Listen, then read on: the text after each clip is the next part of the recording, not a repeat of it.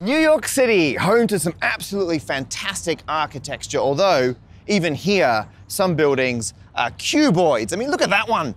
How embarrassing, a cuboid. It's just a cube, but it's not even a nice, neat cube. It's stretched out. It's a rectangular prism. How embarrassing. Whereas, over there, you can just see it behind those cuboids. It's the One World Trade Center anti-prism, and that is a much more exciting shape. So a regular prism is when you've got two parallel polygons and you join up the matching sides with rectangles. In the case of a cuboid, it's a rectangular prism. It's the worst of the worst. Whereas an anti-prism, you take those two parallel polygons, you give them a twist so they're perfectly offset, and instead of using rectangles, you use triangles, twice as many triangles. There are some amazing anti-prism shapes out there. And in this case, we have a square anti-prism. It's such a good shape. I'm actually in New York because tonight I'm doing my Evening of Unnecessary Detail show, which is why I'm joined by my maths friend, Laura Taalman, who a maths professor yes. at James Madison University. Yes, sir, yes. And you're doing part of the show tonight? Yeah, I'm going to talk about computational knitting. So good. I'm so excited, but that's not why we're here. Uh, Laura is also very well known for her 3D printing. So, if several of my videos have featured things you've printed, Mm-hmm. uh, including the Scutoid video. Scutoids. Um, but that's that's somewhere between a prism and a It's kind of like half. half and half. Yeah. Yeah. Uh, we're not going into that. So, because we're doing the show this evening, we thought it'd be fun to do a day trip today Mm-hmm. and go and have a look at the world's biggest anti-prism.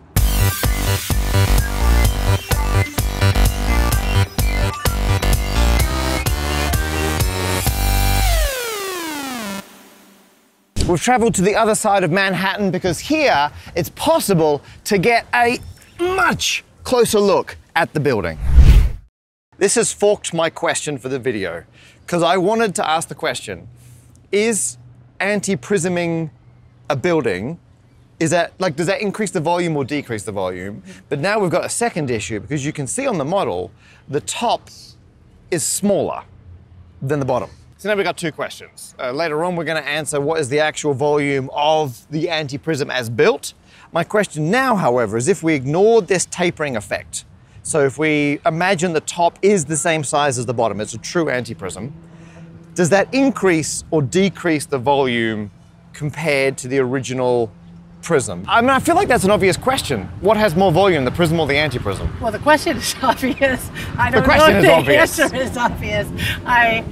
Uh, what do you think the answer is? I don't know, you made the point earlier that if they were the same, we would know that. We would know. We would know. you could Google it. Yeah. And we would know. It would be a fun, fun fact. Did you know Right. a prism and an anti-prism have the same volume? No one has written that on the No. internet that I can see, so it's false. So it's proof It's by, false. not on the internet. So it's bigger or it's smaller. Yes. When you twist it Yes. and connect with triangles instead of not twist it and connect with rectangles. Rectangles. I feel like it's going to be bigger. I disagree. good, good. For narrative purposes, that's really useful. That's. So what's your logic for, for, for, for less? My logic for less is that if you took the cuboid and you twisted it like a lot, like more, Ah, right. that it would get all. keep- I imagine it would get all small in the middle. Because my thinking was, in the exact middle, ignoring the tapering, Mm-hmm. it's going to be a regular octagon. Or it's going to be a regular n-gon, that's twice the n of the top and bottom. And just by proof, by thinking about it for a minute, I feel like the, the octagon in the middle will have a bigger surface area, the cross-sectional area, than the square at the base. It's not a bad theory because, like, honestly, if you oh, take Oh, yeah, this take that off, off, yep. that this isn't quite the octagon slice, but it's close. close. And even with the frustomy bit, it's this is pretty big, pretty big. compared to this. Like, if it hadn't been decreasing at the top, Would that be bigger? This would actually be quite large. But if that octagon is a smaller area, then I think the total Then volume is smaller. go. Yeah, yeah, So, so all we have to do is calculate the area of that octagon, which Mm-hmm. we genuinely have not done in advance. Hmm. Um, we met up this morning and we're like, I wonder what the area is. Hmm. And now we're going to work it out. Yes. The paper was out, and we quickly got to work trying to calculate how big that octagon is, and everyone got involved. Producer Nicole was doing some working out, our camera assistant Truman. Turns out we only hire people with a maths background, but after a while, and a lot of trying to visualize triangles in 3D, we had a bit of a breakthrough. My argument was if you've got, Because you, you look at the whole silhouette. yeah, if you look at it from the side, there's your base of one of the triangles. it goes all the way up to the peak at the top and back down again. It shouldn't make a difference how tall or short the anti-prism is. Right. The octagon's always going to be halfway up, and that's similar triangles. It's going to be half the base. Exactly. Oh, nice. So that's just going to be, well, if, it, if it's a square of size one, that's half. And so Oh, we, thank we just need to work out the area of an octagon with sides half a square, which has Uh-huh. got a bigger volume. Hmm. And there is an equation for the area of an octagon I'm about to look up on the internet. I did indeed just look up the equation and I put in the length side to calculate the area of the octagon relative to the base square. But other people got real obsessed with trying to derive the equation for the area of an octagon from first principles. Feel free to have a go yourself, but we're going to move on. Laura had something she wanted to say. Ha! Matt was right. I'm as surprised as anyone. I'm not that surprised. I'm not, I'm not used to this. He was right. Seems to get bigger Yeah. in the middle, in the non-frustruming Yeah, well, case. yeah. And then we worked out the area, and the area is 20.71% bigger. Kind of a lot bigger, actually. One plus root two on two. Yeah. Yeah, 20%. It, yeah. To recap, we were trying to answer the question if you take this antiprism and you compare its volume to just a regular prism. So this has exactly the same surface area in the bottom, that's the same size as that, and it's exactly the same height there, and it's got the same area on the top. So that is the same square as that. It's just rotated around by 45 degrees, which is why we get the triangles, and that's what makes it an antiprism. So we were looking at what happens if you look at the cross sectional area right in the very middle here, which is a bit hard to see on the antiprism. I mean, it's the same on the prism, it's consistent the whole way up. But what I can do is I can duplicate this one. So if we get a second uh, antiprism, and then what I'm going to do is just make the top bit here uh, transparent. I think that's it. Okay, there we go. You can now see that's the exact cross section there, and it's a perfect octagon. So what we showed is that the area of this octagon is 20.7% bigger than the area of the square, which means, unlike the regular prism, where it's the same cross-sectional area the whole way up, over here on the anti-prism, it starts with this area, gets gradually bigger and bigger and bigger until the exact middle, when it's the octagon, and then it gradually gets smaller and smaller and smaller back up there. So that means that the total volume of this anti-prism must be more than this prism. There you are. Yeah. Okay. The volume's more. But now we want to have a closer look at it. I think we need to go and measure the base. Mm-hmm. And then we're going to see if we can work out the volume of a anti-prism frustum. And figure out exactly how that frustum thing works. Yeah. Yeah. We can do it. Use the word frustum a few times. That just means a prism where it gets more narrow at the top. Because if it doesn't, you can see these side triangles, they lean out. That's because the very, very top, like the corners now stick out from above the base. And you may not want that when you're making a building. So the One World Trade Center is designed so the top exactly fits inside the base. So it's been reduced in size. And that means that the sides of these are perfectly vertical. This is an anti prism. This is an anti frustum. So we walked across to the base of the One World Trade Center and set about measuring it. I counted my steps. I know how big my shoes are, and I just counted how many steps all the way across. Whereas Laura used a knitting stitch counter to count the number of panels in the ground from one side to the other, and then we just had to measure one panel and multiply it up. We then dropped by our friends at Jane Street, who have an office nearby, so we could sit on their balcony and do some working out.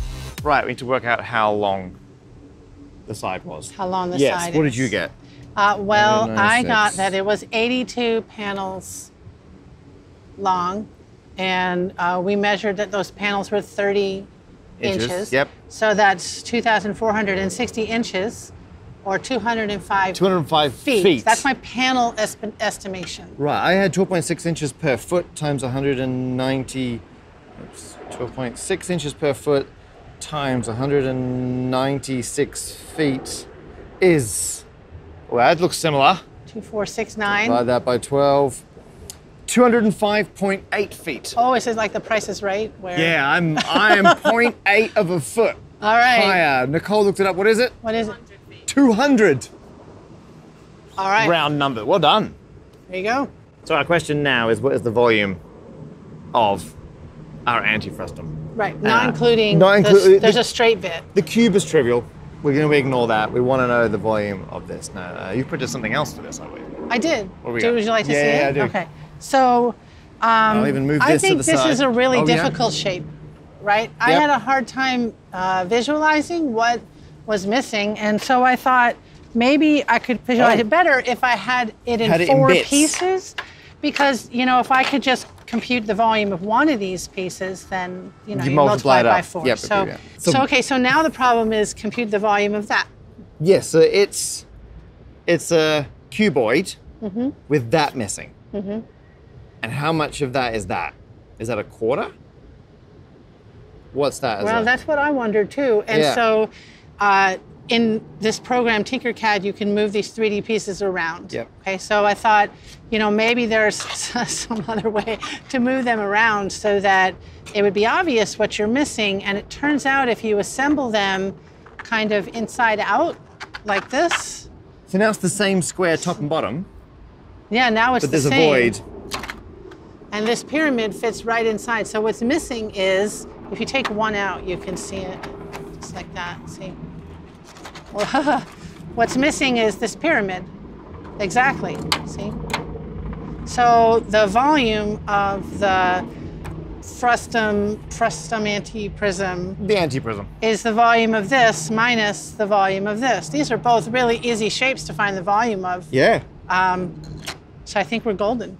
So the volume is just the cuboid, Minus trivial, that. minus this. And what's mm-hmm. that? That's a third, a third of the cuboid. Yeah, I think that's true. And the area is probably half. Well, wait, it's it's it's a third of the Just the ha- from half the top. area, yeah. yeah. So it's a, th- a third of the little cuboid. Do you want to draw a picture so people can see what Okay, you're? yeah, I know what you're talking This about. This is what I'm trying to say. Yeah. is the big square is the base, the small square is the top, and it fits. So each of those corners is directly above the middle of that edge. So these surfaces mm-hmm. are straight up and down, which is lovely. And if you imagine this, if you split that up into the quarters, each of this is equals that. And so that smaller square, that whole internal square there, is half of this one. And so the volume of the whole original cuboid is the bottom area times the height. Mm-hmm. And the volume of the missing pyramid, because the volume of a pyramid is a third times the base times the height. Mm-hmm. So that's going to be plus a third times the area of the base, which is A on 2, times the height. So,